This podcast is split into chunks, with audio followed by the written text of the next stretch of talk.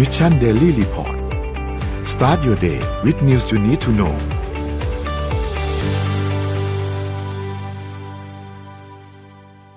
สวัสดีครับยินดีต้อนรับเข้าสู่ Mission Daily Report ประจำวันที่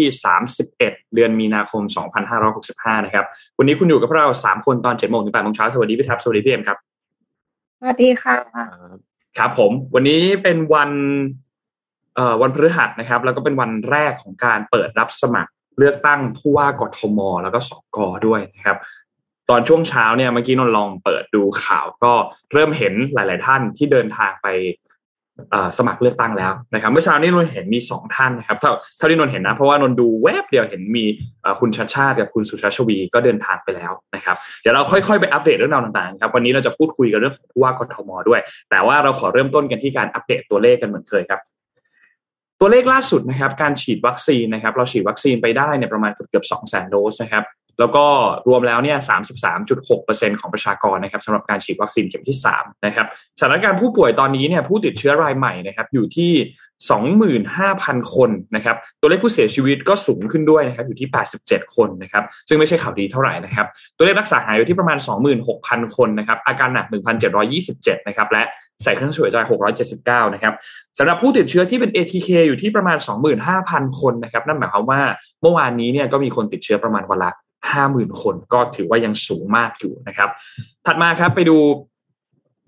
ตัวเลขของเศรษฐกิจบ้างครับดัชนีตลาดหลักทรัพย์ครับเซ็ตครับอยู่ที่ 1,698.40 นะครับ บวกขึ้นมา 0.51%นะครับ แล้วก็หุ้นต่างประเทศครับดาวโจนส์ครับบวก 0.06%นะครับ NASDAQ ติดลบ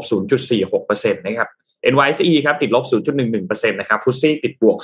0.21%และห่างเสงครับบวก 1.39%นะครับราคาน้ำมันดิบครับปรับตัวขึ้นเล็กน้อยนะครับขึ้นมาประมาณอย่างละเกือบเกือบสี่เปอร์เซ็นตนะครับ WTI อยู่ที่หนึ่งร้อยแปดจุดสองหนึ่งนะครับและ Brent crude oil อยู่ที่หนึ่งร้อยสิบสี่จุดสองศูนย์นะครับราคาทองคำครับปรับตัวขึ้น 0.64%นะครับอยู่ที่ 1,931.70 นะครับและคริปโตเคอเรนซีครับบิตคอยครับอยู่ที่ประมาณ 47,000 ยังอยู่ช่วงเดิมนะครับ คริปโตเคอเรนซีไม่ได้มีอะไรขยับมากนะครับ Ethereum ก็อยู่ประมาณ 3,300 ถึง 3,400 นะครับ Binance 435 นะครับ Terra อยู่ที่ 105 นะครับ Solana อยู่ที่ 115 แล้วก็ Bitkub Coin อยู่ที่ 8.59 นะครับเป็นวันที่คริปโตไม่ได้มีการขยับมากนักนะครับ นี่คือตัวข้อมูลทั้งหมดครับ เราเริ่มต้นที่เรื่องไหนกันก่อนดีครับ พี่ทับพี่เอ็มครับวันนี้ เราเริ่มต้นกันที่เรื่องยูเครนก่อนดีไหมฮะเพราะว่าได้ครับ พี่ทับเหมือนเสียงจะเบานิดนึงครับอ๋อ ดีขึ้นไหมฮะแป๊บนึงอ่านะครับดีขึ้นแล้วครับดีดีขึ้นค่ะมีคนมามีคนมาย้ายของพี่ก็เลยแบบว่างงไปหมดอะเออโอเคนะครับ เสียงใช้ได้เนาะนะดีแล้วครับ ดังแล้วครับโอเคครับ ก็วันก่อนนะฮะ วันก่อนเราก็มีเอ่อข่าวที่เหมือนจะเป็นข่าวดีจริงๆต้องบอกว่าสำนักข่าวต่างประเทศเนี่ยก็ใช้คำว่า constructive นะเป็นการเจรจาสันติภาพที่เอ่อที่ตุรกีนะครับ ที่อิสตันบูลนะฮะแต่ว่าเอ่อพอ ข้อตกลงจากการเจรจาเนี่ยคือว่ารัสเซียเนี่ยจะให้คำมั่นจะถอนทหารออกลดกันลดลดการปฏิบัติการนะครับในครับในเอ่อหลายพื้นที่นะครับ เช่นกรุงเคียฟหรือว่าเมืองเชอร์นีฮิฟเป็นต้นเอ่อแต่ว่าเอ่อวลาดิเมียร์เซเลนสกี้เนี่ย ตอนนั้นก็บอกว่าไม่ค่อยเชื่อข้อมูลข้อเสนอจากรัสเซียเท่าไหร่นะครับ ทีนี้ปรากฏว่ามันเป็นอย่างนี้ฮะล่าสุดเนี่ยสำนักข่าวรอยเตอร์ก็ออกมาระบุนะครับ ว่ากองกำลังรัสเซียเนี่ยยังคงเดินหน้าเอ่อยิงปืนใหญ่บริเวณ ชายเมืองเคียฟ แล้วก็เออเมืองเชอร์นีฮิฟเหมือนว่าไม่ได้ลดการปฏิบัติเออกำลังทหาร แต่ว่าเป็นการปรับทัพมากกว่านะครับ ซึ่งข้อมูลนี้เนี่ยก็เป็นการยืนยันมาจากทางกระทรวงกลาโหมของสหรัฐนะครับว่าที่กองทัพของรัสเซียเนี่ยมีการปรับทัพบางส่วนนะครับ แล้วก็ยังคงเดินหน้าโจมตี อย่างหนักนะครับ ทั้งทางบกทางอากาศนะครับพร้อมเตือนนะฮะสหรัฐเองก็ก็ออกมาเตือนบอกว่า เอ๊ะรัสเซียเนี่ยอาจจะมีการเอ่อเรียกว่าเพิ่มกำลังเข้าไปด้วยซ้ำนะครับ อันนี้เป็นข้อมูลล่าสุดจากทาง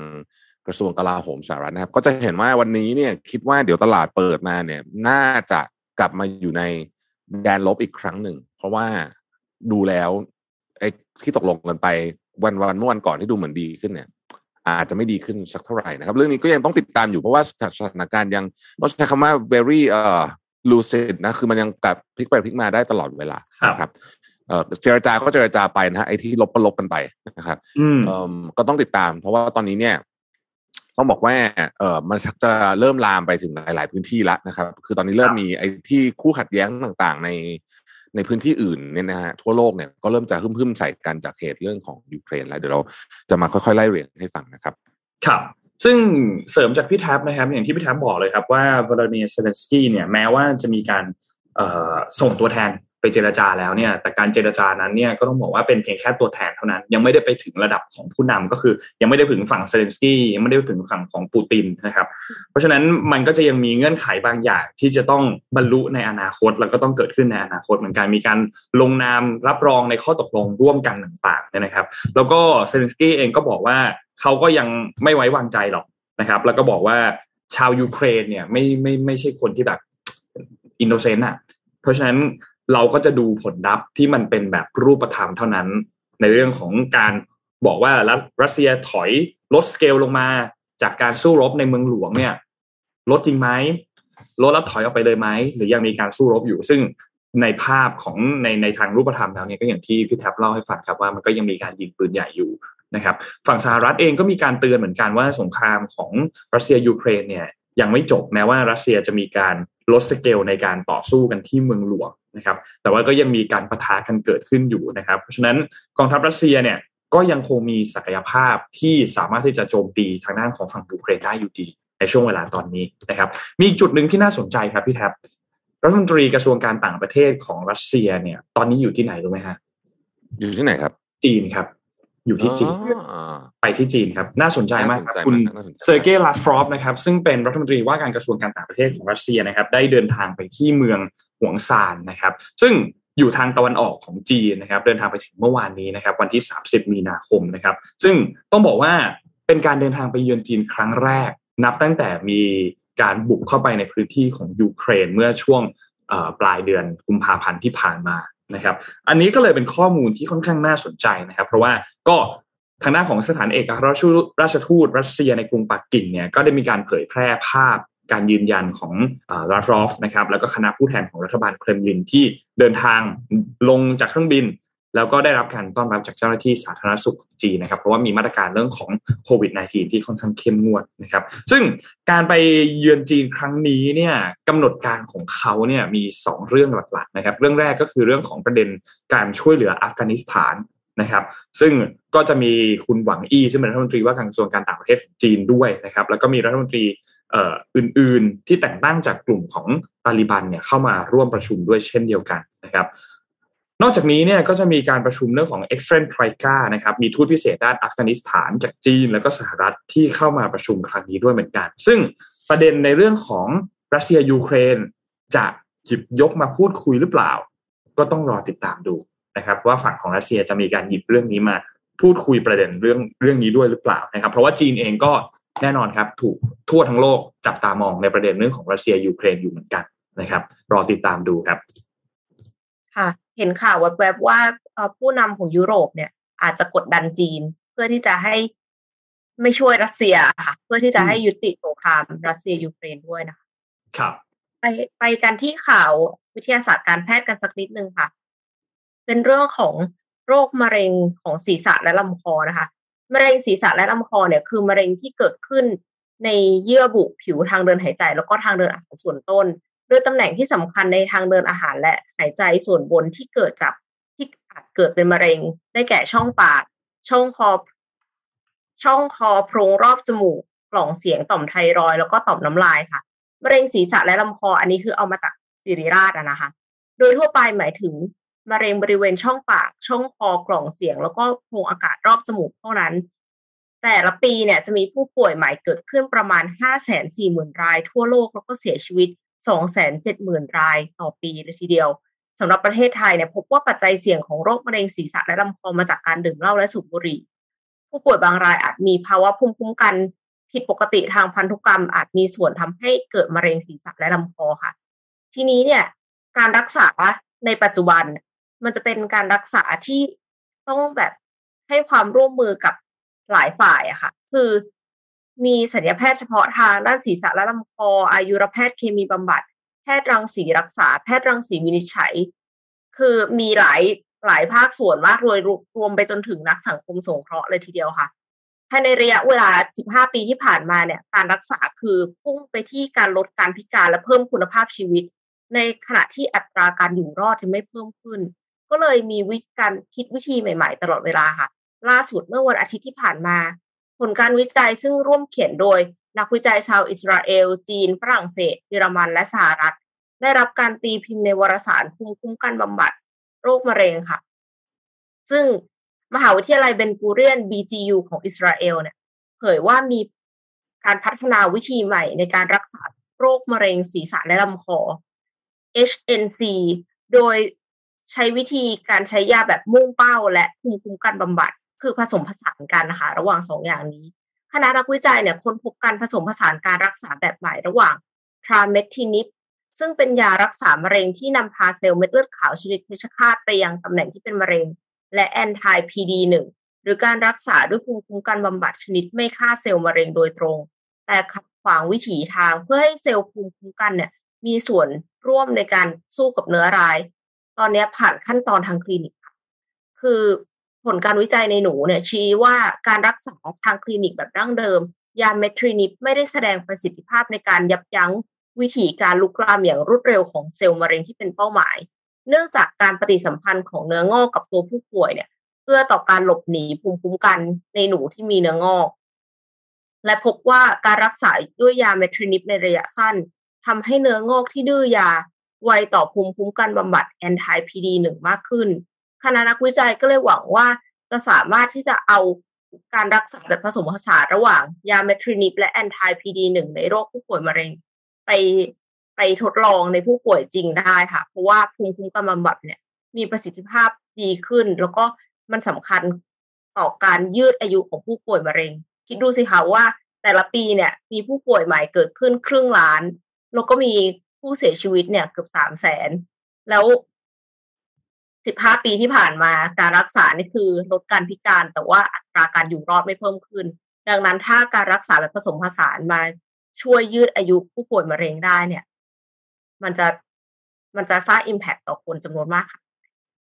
อืม จะเป็นข่าวดีมากครับ เยี่ยมเลยฮะ เรื่องนี้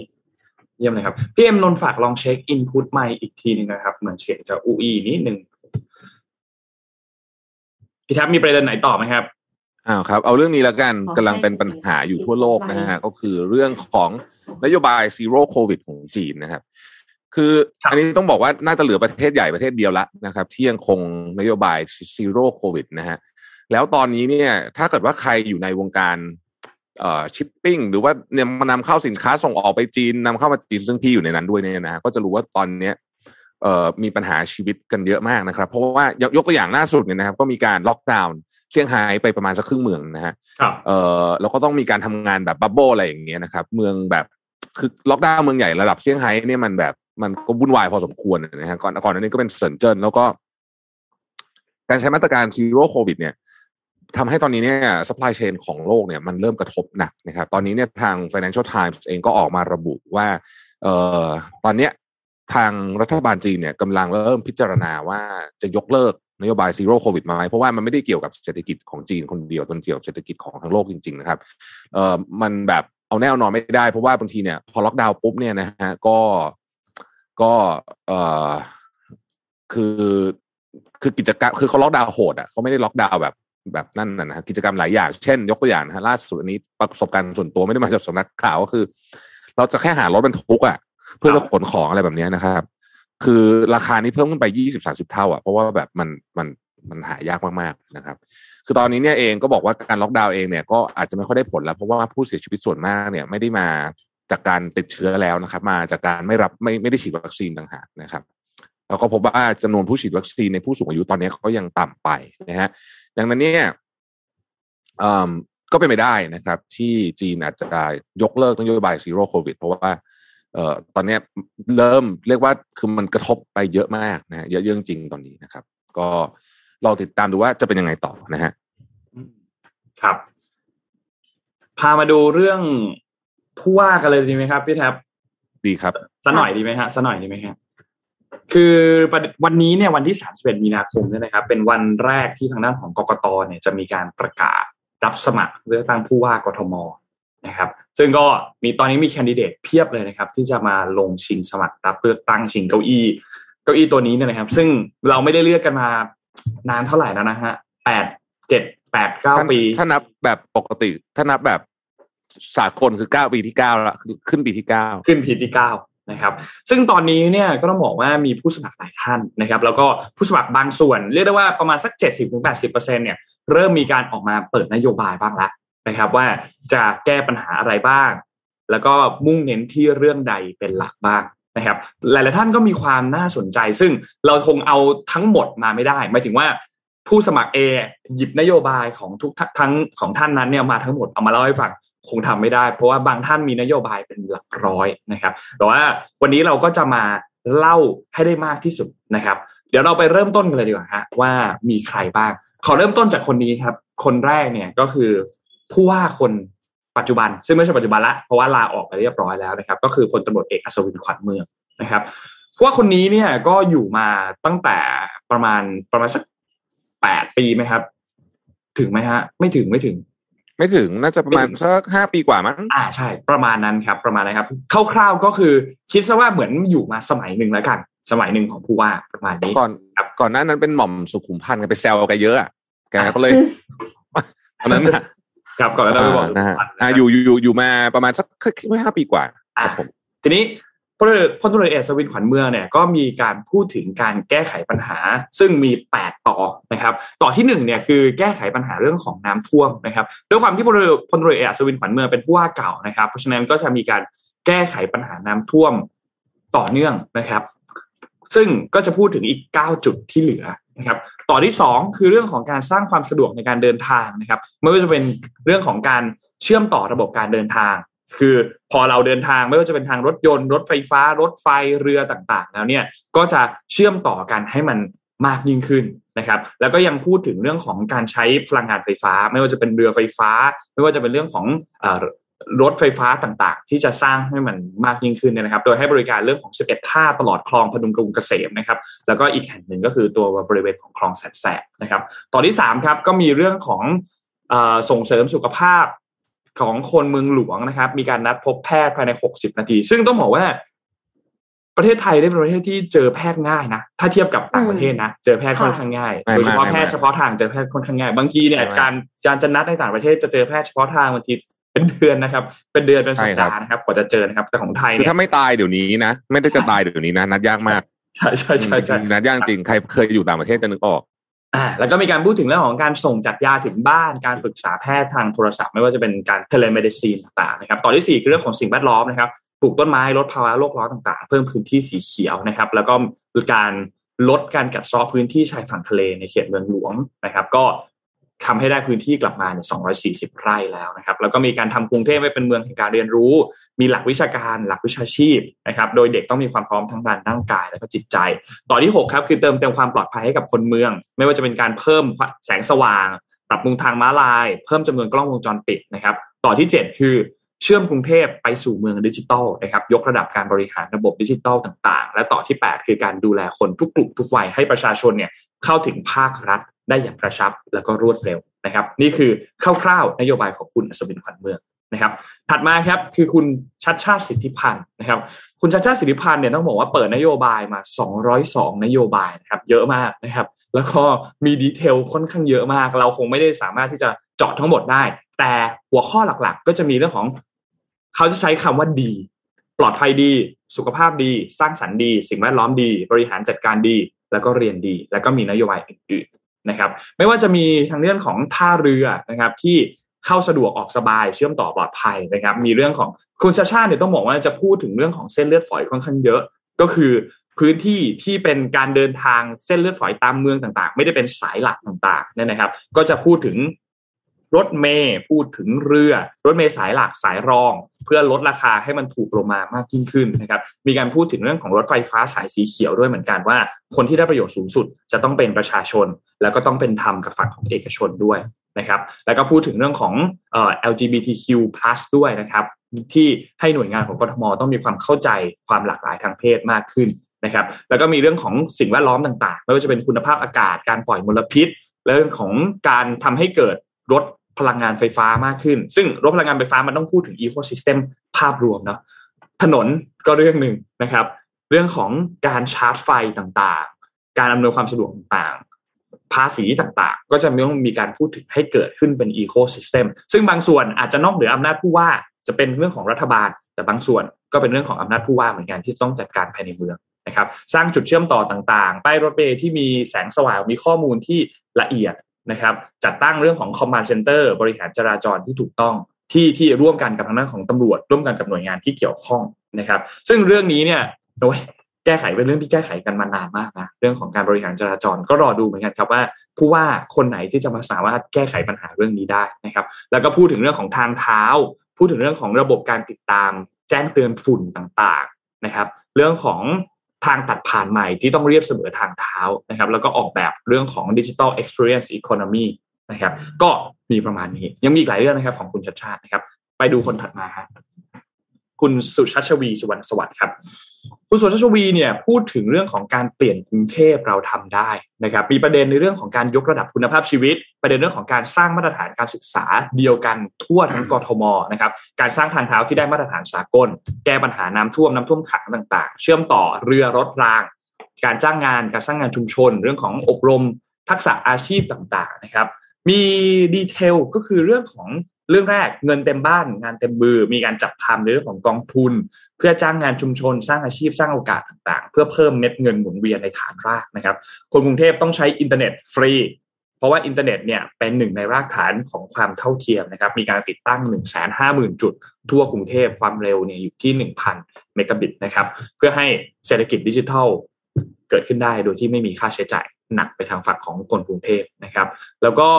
มีเรื่องของหมอเรื่องของสาธารณสุขที่ใกล้บ้านเพิ่มอุปกรณ์ทางการแพทย์ต่างๆ ศูนย์สาธารณสุขต่างๆนะครับมีแพทย์เฉพาะทางสามวันต่อสัปดาห์ มีระบบแจ้งเตือนฉุกเฉินที่ทันสมัยมากยิ่งขึ้นนะครับมีโรงเรียนดีมีโรงเรียนดีและใกล้บ้าน 50 เขต 50 โรงเรียนต้นแบบนะครับเรียน 3 ภาษาสนับสนุนกีฬาดนตรีต่างๆ วิชาที่มีความจำเป็นในอนาคตนะครับแล้วก็พูดถึงเรื่องของการเปลี่ยนเมืองนะครับการแก้ไขปัญหาจราจร ซึ่งทุกท่านพูดถึงเรื่องนี้พูดถึงประเด็นนี้ เรารอติดตามดูว่าแต่ละท่านมีแนวคิดกันอย่างไรบ้างนะครับแก้รถติดต่างๆ ด้วยคอมพิวเตอร์นำ AI มาใช้การแก้ปัญหารถติดนะครับ การคืนผิวทางจราจร ทางเท้าทำทางให้มันได้มาตรฐานสากลนะครับ บังคับการใช้กฎหมายกฎจราจรให้เข้มข้นมากขึ้น แล้วก็พูดถึงประเด็นเรื่องของการสร้างทางจักรยานลอยฟ้านะครับ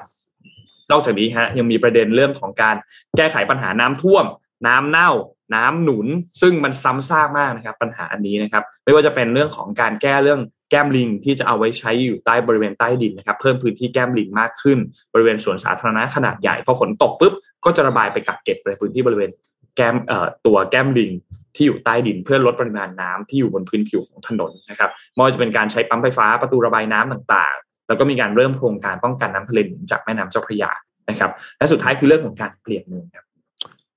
นี่แต่ว่าตอนจะไปคนต่อไปเนี่ยนะได้อยากได้จะครับบอกนิดหนึ่งว่าคือผมไปศึกษาเหมือนเพราะว่าสงสัยอะว่าแบบเฮ้ยทำไมฟุตบงฟุตบาทอะไรมันถึงไม่เรียบร้อยใช่ไหมตามที่เราเคยคุยกันอะนะเออพบว่าเฮ้ยจริง ๆ แล้วเนี่ยมันมีประเด็นหนึ่งครับ ที่คนอาจจะไม่ค่อยได้พูดถึงก็คือว่า เอ่อที่พูดพูดกันมาเนี่ย นะ หลายอย่างเนี่ย ผู้ว่าทำไม่ได้นะครับหมายถึงว่าอำนาจไม่ได้ทำได้อยู่ในแต่ว่าอำนาจต้องของผู้ว่าได้รับความร่วมมืออ่าอย่างนี้ จากหน่วยงานอื่น เช่นกระทรวงมหาดไทยหรืออะไรแบบเนี้ยคือจริงๆสมมติว่ายกตัวอย่างเช่นถนนเนี่ยไม่ใช่ว่าอยู่ดีคุณจะไปทำถนนเห็นถนนในกรุงเทพแล้วกทมสั่งในทุกอันไม่ใช่นะ คือมันมีแบบ คือประเทศไทยมันมีความงงในในความไซโลของหน่วยงานมาก ๆ เลยครับเพราะฉะนั้นเนี่ย ฟังเสร็จแล้ว ก็เราต้องคิดตามนิดนึงด้วยว่าเอ๊ะทำได้จริงหรือเปล่า เออทำได้ไหมเพราะว่าบางอย่างเนี่ย มันก็ฟังดูไม่ได้เป็นเรื่องอะไรที่แบบ ต้องต้องต้องรอไปถึง ต้องได้รับเลือกตั้งต้องทำถึงว่าก่อนหน้านี้มันก็น่าน่าจะมีคนคิดเรื่องนี้ออกแล้วอะที่มันทำไม่ได้เนี่ย คิดว่าสาเหตุใหญ่สาเหตุหนึ่งไม่ใช่ว่าเขาไม่อยากทำนะ แต่มันไม่เป็นเพราะเรื่องนี้แหละครับอืมต้องต้องลองดูด้วยอะต่อต่อต่อต่อครับ เมื่อกี้ของคุณสุชาชวีมีเรื่องสุดท้ายก็คือเรื่องของการเปลี่ยนเมืองนะครับ ที่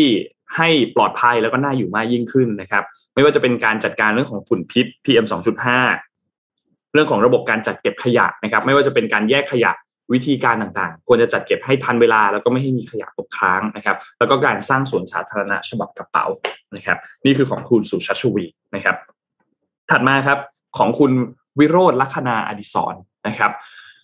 คุณวิโรจน์เนี่ยพูดถึงว่าคนกรุงเทพทุกคนคือญาติ concept คือพร้อมชนนะครับมีเรื่องของปัญหาหลายด้านเหมือนกันนะครับ ไม่ว่าจะเป็นปัญหาน้ำท่วมขังรอการระบาย ปัญหาเรื่องของทางม้าลาย เรื่องของการเน้นสวัสดิการ ขั้นพื้นฐานที่มีสุขที่มีคุณภาพในระดับมาตรฐานนะครับ การขยายสิทธิการรับวัคซีน การปรับหลักสูตรที่ลดการเรียนลงมา เพิ่มงบสวัสดิการ เบี้ยสูงอายุเป็นหนึ่งพันบาทต่อเดือน เพิ่มค่าเลี้ยงดูบุตรที่ตั้งแต่ศูนย์ถึงหกปีนะครับหนึ่งพันสองร้อยบาท เบี้ยคนพิการหนึ่งพันสองร้อยบาทต่อเดือนนะครับ แล้วก็คุณวิโรจน์เนี่ยพูดถึงจิ๊กซอสี่ตัวหลักๆนะครับ ตัวที่หนึ่งเนี่ยนะครับ คือคืนเมืองที่เป็นธรรม มีการชนกับปัญหาเรื่องของการคอร์รัปชันปัญหาสวยต่างๆ ซึ่งจะมีการแก้ไขสามข้อเร่งด่วนหนึ่งคือ การเปิดเผยข้อมูลการจัดซื้อจัดจ้างอย่างโปร่งใสสองคือเรื่องของการใช้ระบบอิเล็กทรอนิกส์ในการยื่นขอใบอนุญาตต่างๆ เพื่อลดการใช้ดุลพินิษของคน ในกรณีที่จำเป็นที่จะต้องใช้คนมาตัดสินใจ ก็ให้เอาซอร์สบริษัทภายนอกที่ไม่ได้มีส่วนได้ส่วนเสียกับการอนุญาต ให้มาเป็นผู้ดำเนินการเรื่องนี้ แล้วข้อที่ 3 ก็คือเรื่องของการใช้พรบอำนวยความสะดวก ในการพิจารณาขออนุญาตอย่างเคร่งครัดนะครับนี่คือจิ๊กซอตัวแรกคือคืนเมืองที่เป็นธรรมจิ๊กซอตัวที่ 2 คือคืนเมืองที่เท่าเทียม เรื่องของการจัดงบประมาณต่างๆ ที่ประชาชนเนี่ยมีส่วนร่วมเมื่อประชาชนเป็นเจ้าของงบประมาณปัญหาคุณภาพชีวิต ก็ควรจะได้รับการแก้ไขทำให้รู้สึกเชื่อมั่นในเมืองเมืองนั้นอีกครั้งหนึ่งนะครับ ซึ่งก็จะเริ่มต้นจากการจัดสรรงบประมาณให้กับคนกรุงเทพทั้ง 50 เขต นะครับ โดยงบ 4,000 ล้านบาทเนี่ยประชาชนสามารถร่วมเสนอโครงการได้ เปลี่ยนสถานะของประชาชนจากเดิมที่เป็นฝ่ายที่มาต้องอ้อนวอนต้องมาร้องขอให้กลายเป็นเจ้าของงบประมาณของกทม มีหน้าที่ในการ มีหน้าที่ไปคือกทมมีหน้าที่ในการประสานงานกับทุกๆหน่วยงาน เพื่อให้เอางบประมาณไปแก้ไขปัญหาให้กับประชาชนได้นะครับ นี่คือจิ๊กซอว์ตัวที่สองตัวที่สามครับคือเรื่องของสวัสดิการครับเรื่องของสวัสดิการประชาชนเข้าถึงการรักษาพยาบาลในระดับปฐมภูมิตามสิทธิ์บัตรทอง ได้ครอบคลุมมากยิ่งขึ้น ระบบ telemedicine ต่างๆ ขยายสิทธิการรับวัคซีน ไม่ได้พูดถึงแค่วัคซีนโควิด แต่วันวัคซีนปอดเสพวัคซีนไข้หวัดใหญ่วัคซีนไข้เลือดออก ซึ่งก็จะเป็นไปตามคำแนะนำของแพทย์ โรงเรียนห้องสมุดต่างๆ มีการให้บริการดูแลเด็กหลังเลิกเรียนเพื่อตอบโจทย์สังคมที่พ่อแม่ต้องทำงานนะครับ แล้วก็นอกจากนี้เนี่ยก็จะมีเรื่องของการปรับหลักสูตรที่ลดการเรียนลดการสอบของเด็กมากขึ้น ลดลงลดลงเพื่อให้เด็กเนี่ยมีเวลาไปโฟกัสกับการพัฒนาทักษะที่ สำคัญอื่นๆ มากยิ่งขึ้นนะครับ แล้วก็มีการพูดถึงเรื่องของ affordable housing นะครับ ให้คนที่มีรายได้น้อยถึงปานกลาง มีที่อยู่อาศัยในทำเลที่ดีในเมืองได้ พัฒนาตลาดแหล่งทำมาหากิน ระบบการขนส่งต่างๆ ควบคู่ไปด้วยนะครับ แล้วก็จิ๊กซอว์ตัวสุดท้ายครับ ตัวที่สี่คือการส่งเสริมเศรษฐกิจและการสร้างสรรค์ครับจิ๊กซอว์ตัวนี้เป็นจิ๊กซอว์ที่จะทำให้เห็นภาพของเมืองที่มีคนเท่ากันได้อย่างสมบูรณ์ทำให้เมืองกลับมามีความหมายอีกครั้งหนึ่ง พัฒนาตลาดพัฒนาเศรษฐกิจจากการสัญจรผ่านระบบของเรื่องของงานขนส่งสาธารณะ พัฒนาย่านเศรษฐกิจ สร้างโอกาสให้คนเมืองมีโอกาสที่จะเป็นผู้ประกอบการที่ตั้งตัวได้ง่ายมากยิ่งขึ้น เพื่อไม่ให้เศรษฐกิจกระจุกตัวอยู่แค่บริเวณในห้าง ในปั๊มน้ำมัน หรือว่าบริเวณหน้าร้านสะดวกซื้อเท่านั้นนะครับ ให้กระจายไปหลายพื้นที่มากขึ้น นี่คือจิ๊กซอว์สี่ตัวของคุณวิโรธครับ ขออนุญาตเสริมนิดหนึ่งได้เลยครับจริงๆเนี่ยนะครับนี่นี่เราจะมีทั้งเลือกตั้งผู้ว่ากทมเดี๋ยวก็จะมีเลือกตั้งใหญ่เนี่ย แล้วก็ทุกคนก็จะมีนโยบายใช่ไหมพรรคการเมืองก็จะมีนโยบายเนี่ยจริง ๆ แล้วเนี่ยเอ่อควรจะมีคนทำ KPI นะแบบว่าเหมือนบริษัทอะนึกออกไหมคือต้นปีเราก็จะประกาศใช่ป่ะบอกว่าเฮ้ยสมมติเราเป็นผู้บริหารอย่างเงี้ยเราก็จะประกาศว่าเอ้ยเราจะทำอะไรบ้างหนึ่งสองสามสี่ใช่ไหมเสร็จแล้วสิ้นปีเนี่ยคุณทำไปได้กี่เปอร์เซ็นต์เยอะแค่ไหนเออถูกประเมินจากจากตรงนั้นดีแบบว่าน่าสนใจนะ เพราะว่าไม่งั้นเนี่ยเราก็จะเราก็จะเห็นคนนโยบายแบบอลังการสุดๆ แต่ว่าเอาจริงทำไม่ได้เลยหลังจาก เออถ้าอันนี้พูดถึงตัวตัวเอ่อรัฐบาลด้วยนะหมายถึงว่าเลือกตั้งรอบใหม่เนี่ยที่กำลังจะเกิดขึ้นเร็วๆนี้นะครับอืมคือถ้าสมมติว่าไม่มีการใช่เอ็มเอ็มว่าไงนะครับ โทษที ถ้ามันไม่มีการวัดผลนะคะ มันก็จะเป็นอย่างนี้ไปเรื่อยๆ แล้วคือจริงๆเอ็มอีกอย่างหนึ่งคือเอ็มรู้สึกว่าการเสนอนโยบายอะค่ะ มันเหมือนกับมีงบประมาณไม่จำกัด แต่ละคนนะคะ เสนอนโยบายแบบเหมือนกับ รวยที่สุดในโลกนี้ แล้วก็เอางบทั้งประเทศมาลงกรุงเทพเลยก็ได้ หรือว่าบียอนไปกว่านั้นอีกเลยนะคะทั้งทั้งที่จริง ๆ แล้ว ในความเป็นจริงงบประมาณแต่ละปีมันมีจำกัด ควรจะติดกรอบตรงนั้นด้วยหรือเปล่า แล้วก็คือเหมือนกับมาบอกว่า prioritize ตรงไหนอะไรอย่างเงี้ยค่ะ ใช่แล้วก็คือการแก้ปัญหาคือที่บอกว่าฟุตบาทใช่ไหมคะพี่แท็บเราก็ยังมีเรื่องของถนนน่ะ ถนนบางถนนเนี่ย เป็นของการรถไฟอะเป็นของการรถไฟแล้วก็เลยเป็นหลุมเป็นบ่อเพราะว่า กทมทำอะไรไม่ได้ เอาแล้วคุณเข้ามาคุณบอกว่าคุณจะทำให้มันดี เสร็จแล้วพอถึงเวลาจริงๆมาบอกว่าติดติดเรื่องอื่นอืมอ้าวตอนตอนออกนโยบายคุณไม่ได้ศึกษามาก่อนเหรอเข้าใจไหมเอาเฮ้ยเลยนะขึ้นมาแบบเอาเฮ้ยใช่ไม่เหมือนที่คุยกันไว้ แต่ว่าสิ่งที่น่าสนใจนี้เสริมพูดไปนิดนึงนะครับเพราะไหนๆเราก็คุยกันแล้วรายการเราก็ไม่ได้แค่รายงานข่าวเราก็อยากจะชวนเอ่อถึงชวนคุยด้วยการพูดคุยด้วยนะมันมีไอเดียหนึ่งที่ส่วนตัวแล้วเนี่ยผมค่อนข้างเห็นด้วยนะ คือการย้ายเมืองหลวงครับ คำว่าย้ายเมืองหลวงในที่นี้ไม่ได้หมายความว่ากรุงเทพจะลดความสำคัญในฐานะของเมืองเศรษฐกิจนะก็ยังเป็นเมืองใหญ่อยู่เหมือนเดิมนี่แหละ แต่ว่าเอ่อเมืองหลวงเนี่ยถูกย้ายออกไปยกตัวอย่าง เช่นออสเตรเลียอย่างเงี้ยออสเตรเลียเมืองหลวงคือแคนเบราใช่ไหมครับซิดนีย์เป็นเมืองใหญ่ใช่ไหมฮะเมืองหลวงคือแคนเบราก็คือพวกหน่วยงานราชการต่างๆก็อยู่ตรงนั้นอะไรอย่างเงี้ยนะฮะเอ่อที่ไหนอีกอะเซี่ยงไฮ้ปักกิ่งแบบนี้วอชิงตันดีซีนิวยอนี้ร์กได้ไหมอ่าได้ไหมเออวอชิงตันดีซีนิวยอร์กแบบนี้เออแต่อเมริกาเมืองใหญ่มันเยอะเนาะอืม อะไรอย่างเงี้ยก็มีหลายประเทศใช่ไหมที่เขาพยายามทำแบบนี้ แล้วก็แล้วก็มันก็ทำให้เอ่อในที่สุดเมืองหลวงอะมันก็มีเศรษฐกิจเกิดขึ้นนะครับ แล้วก็แล้วแล้วแล้วคนก็ไม่ต้องแห่มาอยู่นี่กันหมดไงซึ่งเมืองไทยเนี่ยก็มีคนพยายามมาทำอยู่แล้วนะ แต่ว่าก่อนหน้านี้ก็มีคนนำเสนออยู่พอสมควรนะครับ อืม จริงๆมีหลายเมืองที่น่าสนใจนะฮะเช่นครับเช่น เอ่อโคราชอย่างเงี้ยก็อาจจะพอเป็นได้นะเพราะว่า อ่าเพราะว่ารถมีมอเตอร์เวย์อะไรรถไฟความเร็วสูงอะก็เชื่อมกับกรุงเทพอะไรอย่างเงี้ยครับน่าจะน่าสนใจเหมือนกันอืครับมอะเราพาไปต่อฮะ อะครับผมมีอีกฮะ คุณสกลทีครับ คุณสกลทีพัทยกุลนะครับ คนนี้เป็นอดีตรองผู้ว่านะครับ มีการพูดถึงนโยบายในหลักๆ 6 ข้อนะครับ ข้อที่หนึ่งครับคือเรื่องของการขนส่งสาธารณะนะครับ ไม่ว่าจะเป็นการใช้ AI สัญญาณไฟจราจร สร้างระบบ feeder ทั่วกรุง ให้บริการรถรถเมล์ไฟฟ้าที่เป็น EV เรือไฟเรือโดยสารไฟฟ้าที่เป็น EV ที่บริเวณคลองลาดพร้าวคลองเปรมประชากรคลองแสนแสบ แล้วก็เรื่องของโครงการรถไฟฟ้ารางเดี่ยว monorail เนี่ยนะครับสายสีเทาเส้นแรกที่อยู่บริเวณวัชรพลแล้วก็ทองหล่อเดินหน้าโครงการรางเดี่ยวสายสีเงินนะครับ บางนาสุวรรณภูมินะครับ ซึ่งเชื่อมต่อระบบล้อรางแล้วก็เรือนะครับสองคือเรื่องของสาธารณสุขนะครับมีการปรับปรับ ศูนย์บริการสาธารณสุขของกทม 69 แห่งนะครับ ให้เป็น smart clinic นะครับ โดยนำระบบตรวจทางไกลที่เป็น telemedicine มาใช้นะครับ เพิ่มศักยภาพโรงพยาบาลในสังกัดกทม 11 แห่งให้เป็นโรงพยาบาลเฉพาะทางมากขึ้น ดูแลกลุ่มเปราะบางมากขึ้นนะครับสามคือเรื่องของการศึกษาครับ โรงเรียนดีใกล้บ้านนะครับ ให้โรงเรียนที่สังกัดกทม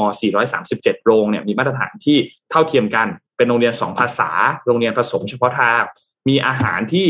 ครบโภชนาการลดภาระของครูลงมา ยกระดับครูให้มีคุณภาพมากขึ้น เพิ่มทักษะอื่น ๆ หลังจากเลิกเรียนไปแล้วนะครับ ข้อที่สี่ครับคือเรื่องของสิ่งแวดล้อมนะครับ มีความปลอดภัยมากขึ้น เรื่องของการระบายน้ำเรื่องของผังเมืองต่าง ๆ ไม่ว่าจะเป็นการเพิ่มพื้นที่สีเขียว 50 เขต 50 สวนไปเลย เพิ่มกล้องวงจรปิด CCTV นะครับปัจจุบันเนี่ยจากปัจจุบันเนี่ยมีอยู่ 62,000 ตัวนะครับ แล้วก็เพิ่มสถานีดับเพลิง ให้ไปถึงที่เกิดเหตุไฟไหม้ภายใน 10 นาทีนะครับ เพิ่มสถานีดับเพลิงทางน้ำ เพิ่ม Operation Command Center เพื่อบัญชาการ ไม่ว่าจะเป็นเหตุร้ายต่างๆ พัฒนาย่านต่างๆ ในกทมนะครับ ข้อ 5 คือเรื่องของการบริหารจัดการนะครับ มีการทำแอป Bangkok Super App นะครับ รวมบริการรวมระบบทุกอย่างที่เกี่ยวข้องกับการขออนุญาตเห็นพี่แคทอมยิ้ม ขนขนลุกได้ยินคำว่า super app แล้วขนลุก ที่เกี่ยวข้องกับโคกโคทมได้ได้ได้ ระบบ การทำงานข้าราชการอืมติดตามตรวจสอบประเมินผลได้ให้อยู่ในตัว super app อันนี้นะครับ แล้วก็ข้อที่6นะครับคือเรื่องของเศรษฐกิจสังคมและการท่องเที่ยว ถนนคนเดิน 50 เขต street food ที่ไม่กระทบกับคนเดินเท้า พูดถึงสตรีทฟู้ดนี่นนท์คิดถึงซอยสุขุมวิท 38 มากเลย ที่แต่ก่อนมันจะมีอาหารเยอะใช่ที่อตอยู่นนี้กลายเป็นตครงอน BTS โดหมดละทองหล่อโอ้โหคิดถึงนะซอยนั้นมากเลยอืมมีโรงเรียนฝึกอาชีพต่างๆที่ทันสมัยเพื่อสร้างงาน สนับสนุนการจ้างงานคนพิการนะครับ นี่คือของคุณสกลทีนะครับ อืมอะคิดว่าน่าจะพอสมควรเนาะเดี๋ยวรมีออีกสามคนขอเร็วๆอีกสามคนครับสั้นขอครับๆมีคุณรสนาโตศิตระกูลนะครับ ที่พูดถึงเรื่องของกทมมีทางออกบอกรสนาที่ชูนโยบายหลักๆสามอย่างเรื่องของการไม่มีงานทำเรื่องของโรคร้อนเรื่องของเอ่อความเหลื่อมล้ำนะครับ มีการแก้ไขปัญหาน้ำท่วมขังฝุ่น PM 2.5 ต่างๆ จัดระเบียบทางเท้าทางม้าลายนะครับ แล้วก็เมื่อวานนี้มีการเปิดตัวคุณสิทธาทิวารีนะครับ นโยบาย 3P ก็คือ people profit แล้วก็ planet นะครับ people สร้างสร้างเมืองสร้างโอกาสให้กับคนกรุงเทพนะครับ profit คือสร้างมหานครที่เป็นมหานครแห่งความมั่งคั่ง แก้ปัญหาปากท้องชาวบ้าน เช่น หาบเร่แผงลอยต่างๆนะครับ แล้วก็ 3 คือ planet นะครับ คือสร้างคุณภาพชีวิตคนกรุงเทพอย่างยั่งยืนนะครับ คนถัดมาครับคือคุณอุเทนชาติภิญโญนะครับ ที่มีนโยบายเรื่องของการปราบปรามอิทธิพลมืดในกทม ปราบปรามส่วยต่างๆนะครับข้าราชการกทมต้องรับเข้าบรรจุยากแต่ต้องให้ออกง่าย นะครับ แล้วก็ทำโรงเรียนต่างๆ ที่เป็นโรงเรียนอินเตอร์อนุบาลตั้งแต่อนุบาลถึงป .6 นะครับ เรียน 3 ภาษาไทยจีน แล้วก็ภาษาอังกฤษนะครับ50 โรงเรียน 50 เขตนะครับ นอกจากนี้จริงๆ ยังมีอีกหลายคนนะครับที่ตอนนี้ยังไม่ได้มีการเปิดนโยบายมาอย่างเป็นทางการนั่นจะเป็นดรประยูนครองยศนะครับ คุณสัสิการวัฒนจันทร์นะครับ เพราะฉะนั้นเราจะมีผู้ว่าทั้งหมดเนี่ยนะครับ ก็จะมีคุณดรประยูนครองยศนะครับ มีสัสิการวัฒนจันทร์ มีพลเรืออัศวินขวัญเมือง คุณชาชาติสิทธิพันธ์ มีคุณสุชาชวีสุวรรณสวัสดิ์นะครับ มีคุณวิโรธลักษณะอดิศรมีคุณสกลทีพัทยกุล มีคุณรัศนาโตสิทธกูล มีคุณสิทธาทิวารี แล้วก็มีดรประยุนครองยศ มีคุณอุเทน ชาติพินโยนะครับ ก็จะทั้งหมดละสำหรับเรื่องของแคนดิเดตผู้สมัครรับเลือกตั้งนะครับรอติดตามขออนุญาตไปต่อที่เรื่องเศรษฐกิจนิดหนึ่งนะครับ วันนี้สิ้นเดือนพอดีนะฮะหมดไตรมาสที่หนึ่งนะฮะก็ อยากจะรายงานเรื่องของเศรษฐกิจประเทศไทยสักหน่อยหนึ่งว่าเศรษฐกิจประเทศไทยมีเรื่องอะไรบ้างที่น่าสนใจ แล้วก็มองต่อไปเป็นยังไงนะครับรวมถึงเศรษฐกิจโลกความเสี่ยงแล้วก็โอกาสต่างๆนะครับเอ่อผมเอาข้อมูลมารวมๆกันจากหลายที่แต่หลักๆ ก็มาจาก SCB EIC นะเอ่อประเด็นสำคัญที่หนึ่งเลยเรื่องนี้เรื่องที่คนกังวลมากที่สุดตอนนี้เนี่ยคือเรื่องของเงินเฟ้อนะครับ เงินเฟ้อคาดว่าปีนี้ประเทศไทยเนี่ยจะวิ่งอยู่แถวๆใกล้ๆไปห้าเปอร์เซ็นต์อยู่ขึ้นอยู่กับซีนารีโอนะครับ แน่นอน สงครามรัสเซียยูเครนเป็นตัวชี้วัดสำคัญนะครับ ที่จะส่งผลถึงเรื่องราคาพลังงานต่างๆนานาพวกนี้เอ่อการเติบโตทางเศรษฐกิจของเราเนี่ยถูกปรับลงมาแล้วนะฮะตอนนี้เนี่ยตัวต่ำเนี่ยอยู่แถวๆประมาณ 2.5 ถึง 2.7 จากเดิมที่อยู่ประมาณ 3 กว่านะเพราะฉะนั้นเนี่ยเราจะต้องใช้เวลาอีกอย่างน้อยที่สุดเนี่ยถึงสิ้นปีหน้าเราถึงจะกลับไปถึงระดับก่อนโควิด -19 นะครับคือก่อนระดับปี 2019 นะครับที่กรงงเขานับที่มานครับพี่ครับ ครับผมอะไรนั้นว่าไงนะกรงงเขาก็ปรับลดตัวการคาดการณ์ GDP ใช่ถูกต้องจากสามจุดสี่สามจุดสองตอนนี้ปรับลดทุกสำนักนะฮะแล้วก็เพนับดีมานคือเอ่อความต้องการผู้บริโภคที่ค้างอยู่หลังจากช่วงโควิดเนี่ยก็มีเฉพาะในกลุ่มโครเรือนที่รายได้สูงเท่านั้นนะครับ ซึ่งมันส่งผลต่อหลายเรื่องนะครับ เรื่องที่หนึ่งก็คือ ตลาดแรงงานนะครับ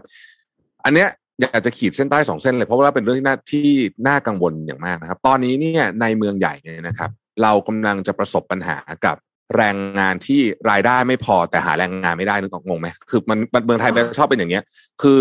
เราหาแรงงานไม่ได้ แต่ว่าแรงงานก็รายได้ไม่พอเพราะหลายหลายคนเนี่ยกลับภูมิลำเนาไปหมดแล้ว บางคนก็เป็นแรงงานต่างด้าวกลับประเทศไปแล้วนะครับ แล้วก็ยังไม่ได้กลับมานะครับเออแรงงานในหมวดก่อสร้างและโรงแรมจะขาดมาก ๆทำให้ต้นทุนของธุรกิจนี้สูงขึ้นเดี๋ยว ไตรมาสสามไตรมาสสี่เนี่ยเราจะเห็นราคาค่าก่อสร้างถ้าใครสร้างบ้านสร้างอะไรอยู่นะอาจจะช็อกได้นะครับ เพราะว่าเหล็กเหลือกอะไรนี่โอ้โหขึ้นแบบมโหฬารมากรวมถึงแรงงานด้วยนะครับ ซึ่งจะไปซ้ำเติมฐานะทางการเงินของ SME นะทีนี้ค่าจ้างเนี่ยมันมีแนวโน้มจะถูกปรับขึ้นนะครับ แต่ว่ามันจะไปช้าๆแต่ค่าครองชีพในเมืองนะฮะมันปรับขึ้นเร็วมากๆ SBIC เนี่ยบอกว่าค่าครองชีพที่สูงอย่างต่อเนื่องเนี่ยทำให้รายได้ที่แท้จริงหักเงินเฟ้อของแรงงานในเขตกรุงเทพมหานครเนี่ยนะครับ ปรับลดลง 10%พูดง่ายๆคือว่าถ้าคนคุณอยู่ในกลุ่มที่มีรายได้น้อยเนี่ยนะฮะปีนี้เนี่ยไม่ต้องทำอะไรเลยเนี่ยนะครับเงินน้อยลง 10%นะซึ่งถือว่าเยอะมากๆนะครับ ปกติจะไม่ขนาดนี้นะฮะทีนี้เนี่ยทาง EIC เนี่ยเขาก็มองว่าเอ่อหนึ่งในมาตรการสำคัญคือรัฐต้องใช้เงินอุดหนุนให้ตรงเป้ามาก ๆนะครับเอ่อยกตัวอย่างยกตัวอย่างนะครับนโยบายตรึงราคาน้ำมันดีเซลเนี่ยทาง EIC บอกว่าการตรึงนโยบายน้ำมันดีเซลแบบ ทั้งแบบหน้ากระดานทั้งหมดเนี่ยซึ่งตอนนี้เนี่ยคือกองทุนจ่ายอยู่ประมาณสักสิบาทอะไรแบบนี้เนี่ย เงินอุดหนุนส่วนใหญ่เนี่ยไม่ได้ถูกใช้เพื่อบรรเทาผลกระทบของผู้มีรายได้น้อยนะครับ จริงๆนะฮะโดยมันมีตัวเลขมาเลยนะฮะคืออย่างนี้นะกลุ่มครัวเรือนที่มีรายได้สูงเนี่ยยี่สิบเปอร์เซ็นแรกได้รับผลประโยชน์เชิงเม็ดเงินจากมาตรการการตรึงราคาดีเซลเนี่ยเก้ามากถึงเก้าจุดหกเท่า เทียบกับกลุ่มยี่สิบเปอร์เซ็นล่างสุดพูดง่ายคือ คนรวยได้อานิสงส์มากกว่านะครับ ข้อที่สองคือตรึงราคา นานเกินไปอะไรก็ตามที่เป็นพลังงานเนี่ยทำให้บัญชีเดินสะพัดจะขาดดุลมากขึ้นนะครับ แล้วก็ที่สามในระยะยาวเนี่ยนะครับ การอุดหนุนพลังงานฟอสซิลเนี่ยก็อาจจะไม่ค่อยดีนะกับมาตรการที่เราอยากจะใช้พวกพลังงานที่มาจากพลังงานสะอาดเป็นต้นนะครับ ดังนั้น EAC จึงเสนอว่าอย่างอย่างกรณีแบบของของน้ำมันดีเซลซึ่งเข้าใจว่ากระทรวงพลังงานก็กำลังพิจารณาเหมือนกันก็คือว่า อาจจะเป็นการบริหารราคาแบบ manage float คือมีการเพิ่มอะแต่ว่า ไม่ฝืนราคาตลาด ค่อยเป็นค่อยไปนะคือสมมติมันขึ้นเยอะก็เพิ่มหน่อยอะไรแบบนี้นะ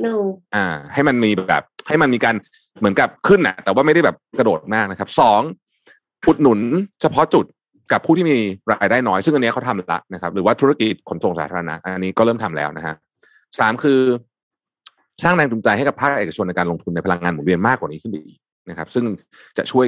ทั้งระยะสั้นและระยะยาวด้วยนะฮะเอ่อทั้งนี้ทั้งนั้นนะครับ EIC เขาประเมินว่ากรงงเนี่ยจะจะยังคงนโยบายของดอกเบี้ยอยู่ที่ 0.5เปอร์เซ็นตนะฮะเพื่อประคับประคองเศรษฐกิจไม่ให้มันแย่ไปกว่านี้นะครับ แล้วก็สิ่งที่น่าสนใจคือว่าการเพิ่มอัตราดอกเบี้ยนโยบายเนี่ยนะครับเขาก็กลัวว่าคือตอนนี้คนมีหนี้สูงมากๆถูกไหม ทั้งไม่ใช่เฉพาะนี้ประเทศไทยนะมาทั่วโลกหนี้สูงหมดนะฮะเอ่อ SME ก็หนี้สูงภาคครัวเรือนก็หนี้สูงรัฐบาลก็หนี้สูง เพราะฉะนั้นการไปเพิ่มดอกเบี้ยเร็วๆเนี่ยก็น่าจะทำให้เกิด NPL ได้เขาก็เป็นห่วงกันเรื่องนี้ แล้วก็ประเทศไทยต้องบอกเลยว่า ผู้บริหารที่เป็นนายใหญ่ๆอยู่ที่แบงก์ตอนนี้นะฮะหรือว่าอยู่ในกระทรวงเนี่ยล้วนแล้วแต่ผ่านปี 40 กันมาทั้งนั้น เพราะนั้นทุกคนยังคงสยองขวัญกับปี 40 อยู่ประเทศไทยเราจะค่อนข้างจะหวาดกลัวคำว่าไอ้พวก NPL พวกนี้มากๆซึ่งก็ดีแล้วนะฮะ ค่าเงินบาทนะครับ ตอนนี้ค่าเงินบาทคาดว่าจะอ่อนอย่างต่อเนื่องนะครับ และจะกลับมาแข็งขึ้นในช่วงไตรมาสที่สามของปีนี้ เพราะฉะนั้นใครก็ตามที่เอ่อนำเข้านะฮะก็อย่าลืมเฮชเงินด้วยนะครับ เพราะฉะนั้นเนี่ยอย่างอย่างที่บอกว่าปีนี้เนี่ยโอ้โหเศรษฐกิจไทยเศรษฐกิจโลกเนี่ยต้องเจอสามเรื่องใหญ่ การเติบโตเศรษฐกิจจะไม่ดี เพราะว่าอย่างที่บอกนะครับ คือพอมีสงครามปุ๊บนะนักนักท่องเที่ยวก็ไม่มา นู่นนี่ต่างๆเนี่ยการเติบโตไม่ดีสองอัตราเงินเฟ้อสูงมากๆนะครับ แล้วก็นโยบายทางการเงินเนี่ย ซึ่งบางอย่างอย่างเฟดก็จะปีนี้จะเพิ่มดอกเบี้ยเยอะนะฮะแต่ว่าที่อื่นก็อาจจะไม่เท่ากัน เป็นปัจจัยความเสี่ยงสำคัญทั้งสามอัน ไม่รวมถึงเรื่องราคาของสินทรัพย์ต่างๆ ที่จะเพิ่มสูงขึ้นนะครับ แล้วก็สินค้าที่เป็นสินค้าปัจจัยหลักที่เราใช้ เช่น น้ำมันแก๊สนะครับ อาหารเนี่ยพวกเนี้ย นะฮะจะเพิ่มสูงขึ้นอย่างมีนัยสำคัญนะครับแล้วก็ธุรกิจต่างๆ เช่นธุรกิจก่อสร้างเนี่ยนะครับ เดี๋ยวจะได้รับผลกระทบแบบชนิดที่อาจจะเรียกว่าไม่เคยเห็นมาก่อนเลยก็ว่าได้นะ ตั้งแต่ตั้งแต่ทำมาตั้งแต่ปีไหนก็แล้วแต่เนี่ยนะครับ เพราะว่าน่ากลัวจริงๆนะนี่เป็นเรื่องที่ต้องติดตามอย่างใกล้ชิดเศรษฐกิจไทยยังคงเปราะบางนะครับ เศรษฐกิจโลกก็เปราะบางเหมือนกันนะฮะก็ เอ่อใช้ชีวิตอย่างระมัดระวังด้วย ครับ ต้องต้องโยกพอร์ตไหมคะพี่แท็บก็ต้องก็ต้องดูดีๆครับ เพราะว่า เอ่ออะเออเรื่องนี้น่าสนใจ มันมีคนทำเขาเรียกว่าดัชนีความผันผวนของสินทรัพย์นะฮะคือเราพูดง่ายๆว่า สมมุติว่าเราพูดถึงหุ้นน่ะนะความสวิงของมันเนี่ยบวกลบเท่าไหร่เนี่ยนะฮะเขาบอกว่าช่วงประมาณสักสิบปีที่ผ่านมาเนี่ยเออมันเพิ่มทุกปี แต่ว่ามาเพิ่มช่วงโควิดเนี่ยเยอะมากๆคือมันมันสวิงมากนะฮะเพราะฉะนั้นเนี่ย สมัยก่อนเราอาจจะบอกว่าเออซื้อทิ้งไว้ไม่ต้องดูก็ได้อะไรอย่างเงี้ยนะเดี๋ยวนี้ซื้อกองทุนแบบกองทุนที่แบบก็ไม่ได้ดูซิ่งมากนี่อยู่ดีๆเปิดดูอีกทีลบสิบเปอร์เซ็นอะไรแบบนี้นะซื้อไปเดือนเดียวเลยครับเกิดขึ้นนะฮะคือเกิดขึ้นได้ เพราะฉะนั้นก็ต้องก็ต้องใช้เวลากับมันนิดหนึ่งในการดูเรื่องนี้นะครับสำคัญกัน อืม อืมเยอะฮะเรื่องเยอะนะ เรื่องเยอะจริงครับ มันมีแล้วมีแต่ปัญหาหนักๆด้วย อืม นนนนมี content ใช่นนมีเรื่องนี้ครับสกูตเตอร์ใช่ไหมคะใช่ครับเรื่องกี้ที่ที่เราพูดถึงตั้งแต่ช่วงต้นรายการอย่างเรื่องของราคาน้ำมันเนี่ยนะครับ ก็ตอนนี้ราคาน้ำมันแม้ว่ามันมันเริ่มที่จะกลับมาน้อยลงระดับหนึ่ง แต่ว่าล่าสุดมันก็เพิ่มบวกขึ้นมาประมาณสามเปอร์เซ็นต์แต่มันทุกอย่างก็จะเป็นไปตามสถานการณ์ของฝั่งยูเครนรัสเซีย แล้วก็รวมถึงที่จีนด้วยนะครับทำให้ตอนนี้เนี่ย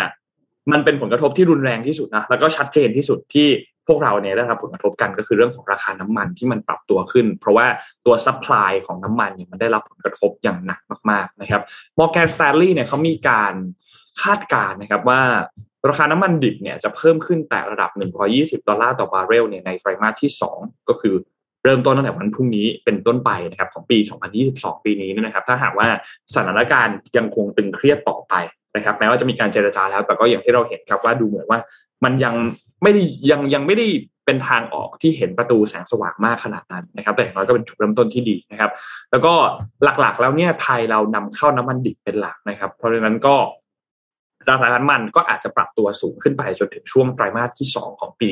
65 หรือว่าอาจจะไปนานกว่านั้นด้วยนะครับพอราคาน้ำมันมันปรับตัวสูงขึ้น ผู้คนก็เริ่มมองหาทางเลือกใหม่ๆ กันมากขึ้นในการที่จะประหยัดค่าใช้จ่ายสำหรับค่าของชีพที่มันสูงมากยิ่งขึ้นเพราะน้ำมันเนี่ยเราเดินทางเท่าเดิมนะแต่ว่าค่าเดินทางมันสูงมากยิ่งขึ้นชัดเจนมากนะครับเราก็เริ่มเห็นกระแสตอบรับมากขึ้น ไม่ว่าจะเป็นเรื่องของรถยนต์พลังงานไฟฟ้า ภาครัฐเองก็มีการออกมาตรการส่งเสริมให้กับคนที่มาใช้รถยนต์ไฟฟ้ามากขึ้นนะครับ มีมาตรการเริ่มต้น เช่น ให้เริ่มต้นคันละเจ็ดหมื่นบาท ไปสูงสุดจนถึงที่หนึ่งแสนห้าหมื่นบาทนะครับภาคเอกชนก็ตอบรับครับ มีการเปิดตัวรถยนต์พลังงานไฟฟ้ากันโอ้โหเยอะมากมอเตอร์โชว์ปีนี้ 2022 เนี่ย พี่ทับก็ไปมาจะเห็นเลยว่า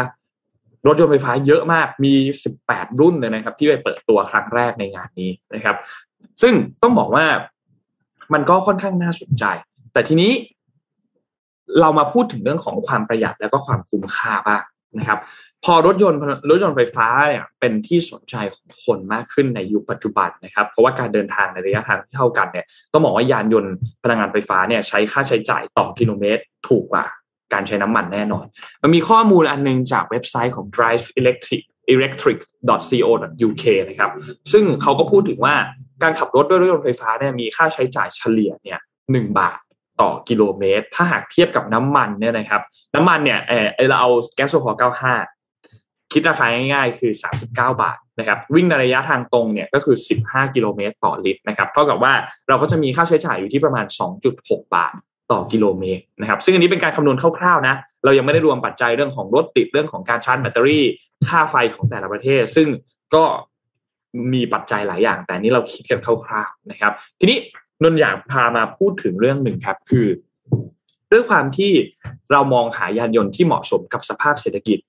ในปัจจุบัน เพราะฉะนั้นก็เป็นเรื่องจำเป็นมากๆที่เราจะต้องประหยัดค่าครองชีพถูกไหมครับ แต่อย่างไรก็ตามทางเลือกในการเปลี่ยนมาใช้พวกแบบยานยนต์พลังงานไฟฟ้าเนี่ยก็ถือว่ามีทางเลือกให้พวกเราเนี่ยได้เลือกกันเยอะมาก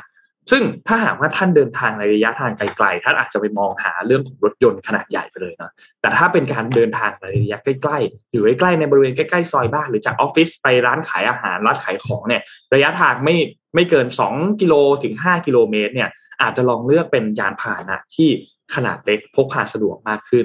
ยกตัวอย่างก็คือสกูตเตอร์ไฟฟ้าครับซึ่งอยู่ด้านหลังตรงนี้นะฮะเป็นทางเลือกหนึ่งที่น่าสนใจไม่แพ้กันเหมือนกัน ยกตัวอย่างครับในกรณีที่เราอาจจะต้องอาศัย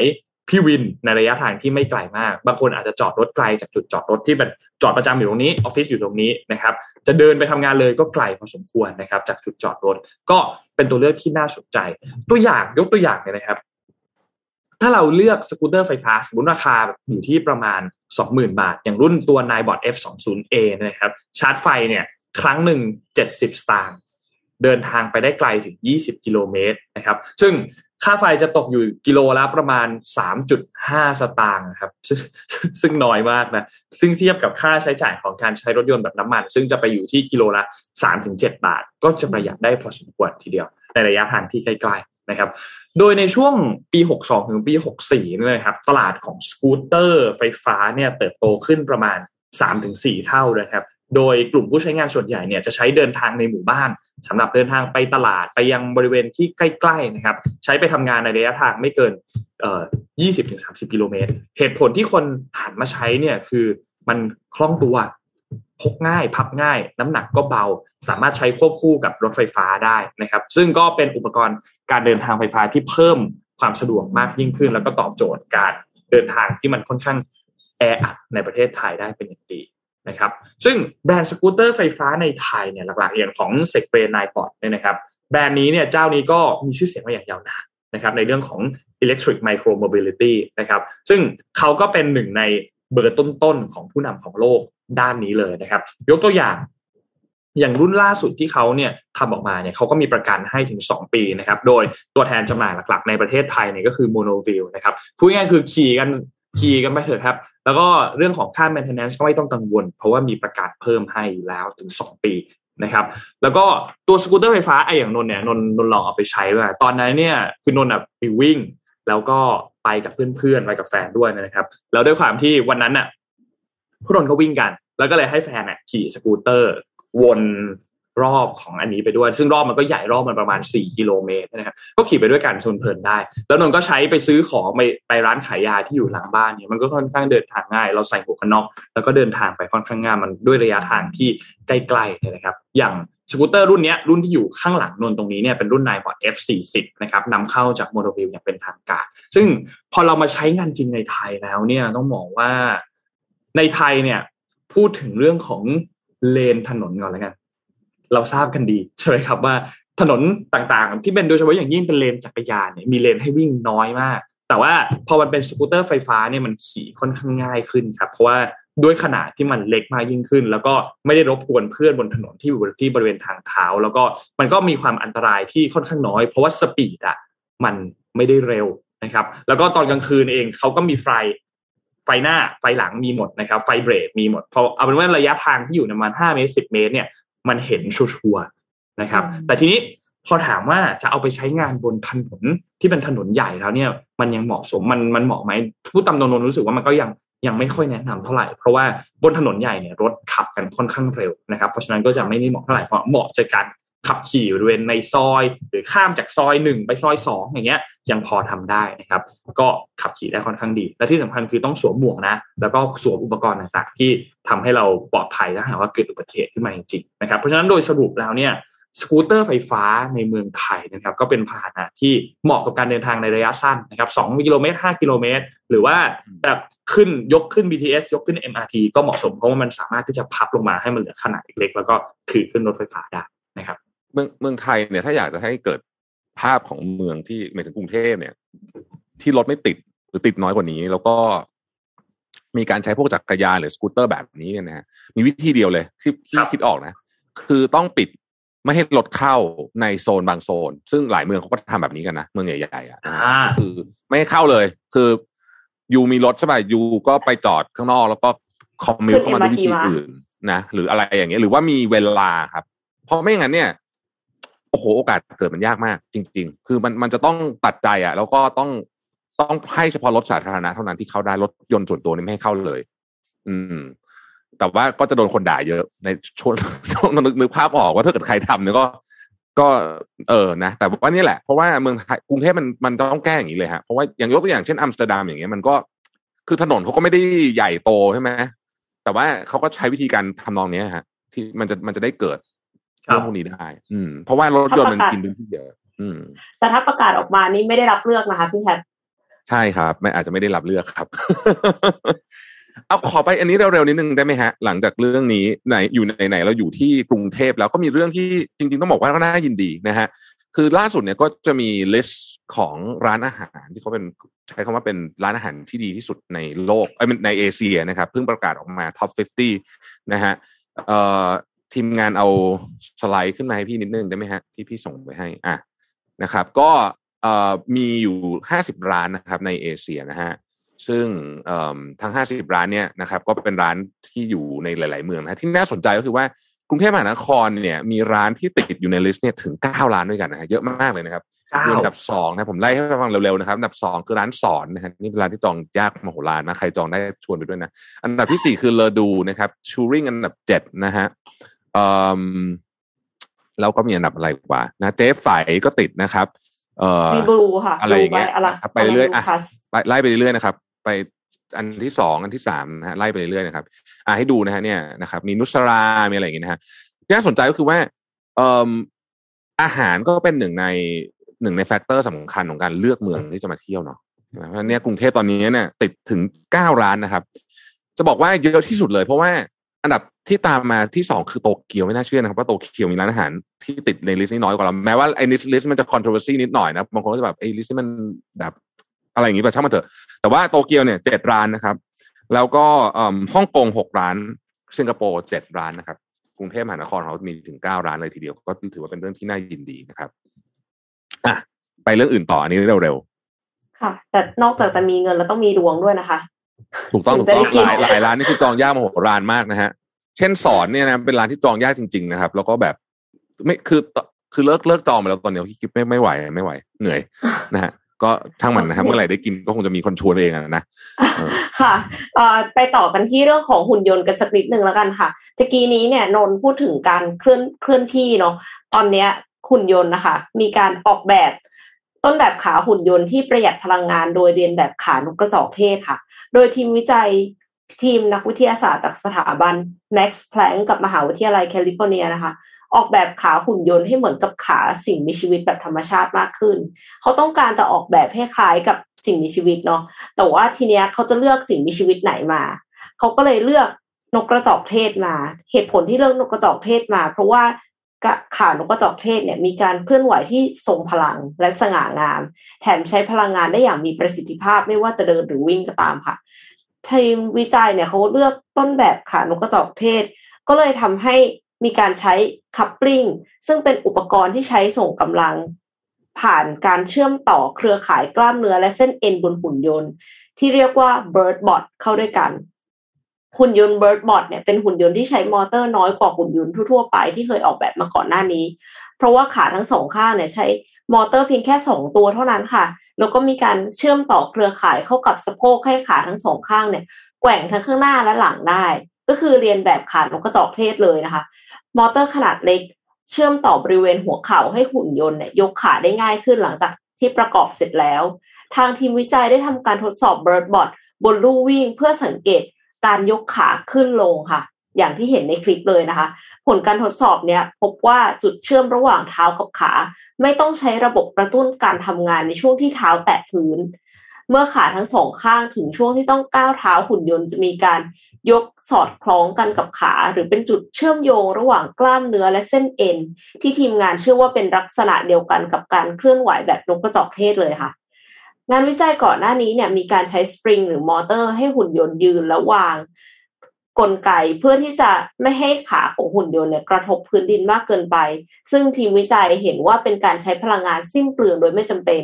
ก็เลยทำให้การใช้แบบ BirdBot เนี่ยนะคะ ซึ่งใช้มอเตอร์แค่สองตัวเนี่ยคาดว่าจะต่อยอดความรู้ความเข้าใจเกี่ยวกับวิวัฒนาการของสัตว์ต่างๆ ได้ดียิ่งขึ้น แล้วก็อาจนำไปสู่การพัฒนาเทคโนโลยีหุ่นยนต์รูปแบบใหม่ๆ ที่อาศัยการเคลื่อนที่อย่างมีประสิทธิภาพของสัตว์ชนิดนั้นๆ ก่อนหน้านี้เอ็มเคยนำมาเล่าให้ฟังว่ามันมีหุ่นยนต์แพะภูเขาใช่ไหมคะ ตอนนี้ก็มีหุ่นยนต์ที่ใช้ขาของนกกระจอกเทศ ไม่รู้ว่าในอนาคตเนี่ยจะมีหุ่นยนต์แบบไหนอีกบ้าง แต่ว่าการที่เอาสัตว์มาเรียนเรียนแบบเนี่ยเอ็มว่ามันเป็นเรื่องที่ดีนะคะ คือธรรมชาติเนี่ยก็สร้างมาดีแล้วล่ะว่าประหยัดพลังงานเป็นยังไง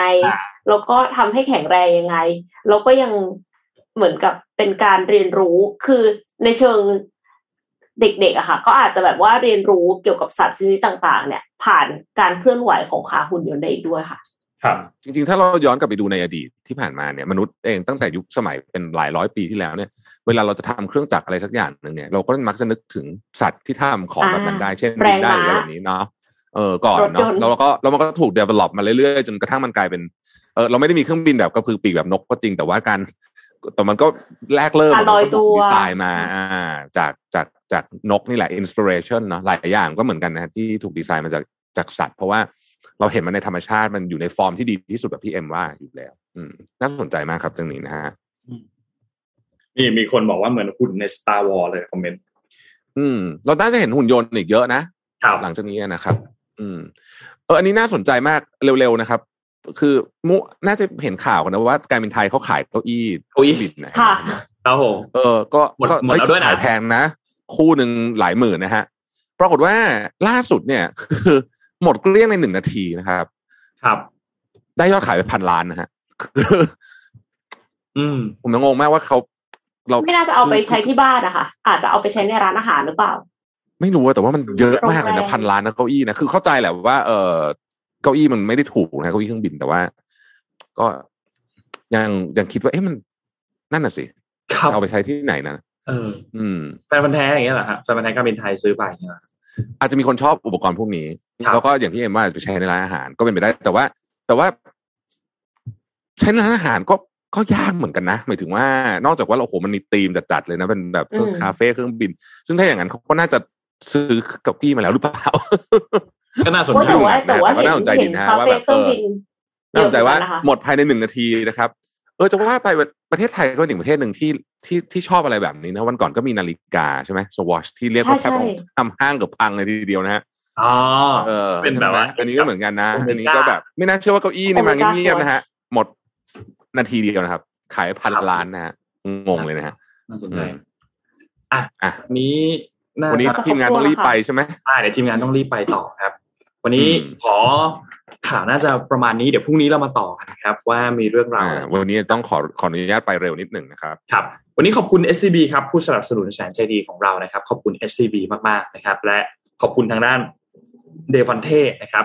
premium skincare for men ผิวหน้าดูดี หน้าดูเด็กใครก็เดาอายุไม่ถูกนะครับ ภายใต้แนวความคิด Future Biotechnology for Men Skin นะครับ หาซื้อได้แล้วครับ ตามช่องทางอีคอมเมิร์ซครับ ไม่ว่าจะเป็น Shopee Lazada JD Central We Love Shopping แล้วก็เว็บไซต์ d e v a n t a g e 2 9 6 com นะครับและขอบคุณ Monowheel ครับศูนย์จำหน่ายยานพาหนะไฟฟ้าขนาดเล็กนะครับ ไม่ว่าจะเป็นสกูตเตอร์จักรยานแล้วก็ gadget ไฟฟ้าต่างๆ ซึ่งทั้งหมดเนี่ยมาจากแบรนด์ดังระดับโลกนะครับพร้อมประกันศูนย์ด้วยนะครับและขอบคุณดีน่าโทนิวครับน้ำเต้าหู้ออร์แกนิกหอมอร่อยดีกับสุขภาพ ให้คุณออร์แกนิกได้ทุกวันนะครับมีสองสีน้ามีสีฟ้ากับสีเหลืองนะครับและขอบคุณ